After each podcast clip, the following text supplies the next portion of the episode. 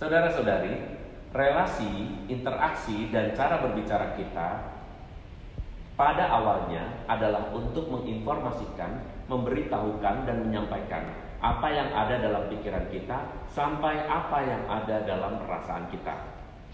Ketika kita menyampaikan sesuatu, maka yang kita sampaikan bukan hanya sekedar kata-kata atau informasi atau perasaan, tetapi terutama adalah emosi kita Bagaimana kita menyampaikannya sehingga pesan yang disampaikan itu berasal dari sesuatu yang baik yang sesuai dengan apa yang kita inginkan. Satu tips yang ingin saya sampaikan pada kali ini adalah bagaimana menyampaikan sesuatu secara positif. Mari kita belajar untuk menyampaikan segala sesuatu dengan cara yang positif agar relasi di antara kita terjalin dengan baik. Misalnya, kita sering mendapatkan satu contoh atau satu usulan atau satu nasihat bahwa kita harus bersabar atau bahwa kita harus bertekun atau kita harus rajin dan lain sebagainya. Mungkin pesan-pesan ini mempunyai pesan yang sangat positif, tetapi jika disampaikan secara tidak atau kurang positif, maka pesan itu tidak akan sampai dan bahkan akan menjadi sesuatu yang diterima kurang baik bagi penerima pesan. Mari kita belajar untuk mengafirmasi atau meneguhkan orang lain melalui bahasa-bahasa yang positif.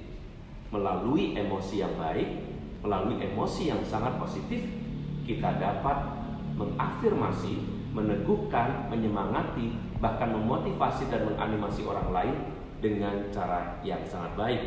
Contohnya, jika Anda bersama dengan pasangan Anda, apa yang akan Anda katakan ketika berjumpa setelah seharian Anda tidak ketemu? Barangkali Anda akan bertanya, macet nggak? Atau Anda akan bertanya, sehat? Pertanyaan-pertanyaan seperti ini belumlah sesuatu yang sangat positif dan pertanyaan prima yang bahkan diinginkan oleh orang yang baru bertemu dengan Anda. Mungkin akan lebih baik kita menyentuhnya atau kita membawakan barang yang dibawanya yang mungkin keberatan. Baru sesudah itu kita katakan, hari ini baik kan? Berita baik apa yang kamu bawa? Sehingga dengan demikian, yang dipikirkannya dengan yang kita pikirkan akan pertama-tama diutamakan pada sesuatu yang sangat positif atau pada sesuatu yang dicari sepositif mungkin sehingga akhirnya hubungan yang terjalin akan menjadi sangat positif. Para pasutri dan anggota keluarga yang baik, yang menerapkan cara-cara positif seperti ini akan membuat situasi komunikasinya menjadi berkembang ke arah yang positif. Barangkali bertumbuh menjadi dewasa karena terbiasa saling meneguhkan dan saling memotivasi. Apa yang kita perlukan sebetulnya adalah emosi terbaik yang kita punya. Oleh sebab itu, pantaslah kita mengenali. Misalnya, kita merasa terlalu sering marah, kita merasa kurang sabar, atau kita merasa terlalu sering berpikir negatif. Kita cari sumbernya, kita renungkan, dan kemudian kita coba untuk mengubahnya, supaya ketika kita berbicara, kita tahu bahwa apa yang kita katakan itu berasal dari hati yang baik. Kita pernah mendengar tentunya, dari hati yang baik keluar kata-kata dan perbuatan yang baik.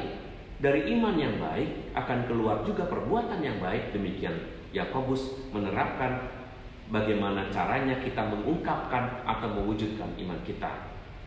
Tuhan Yesus melandaskan semuanya berdasarkan kasih.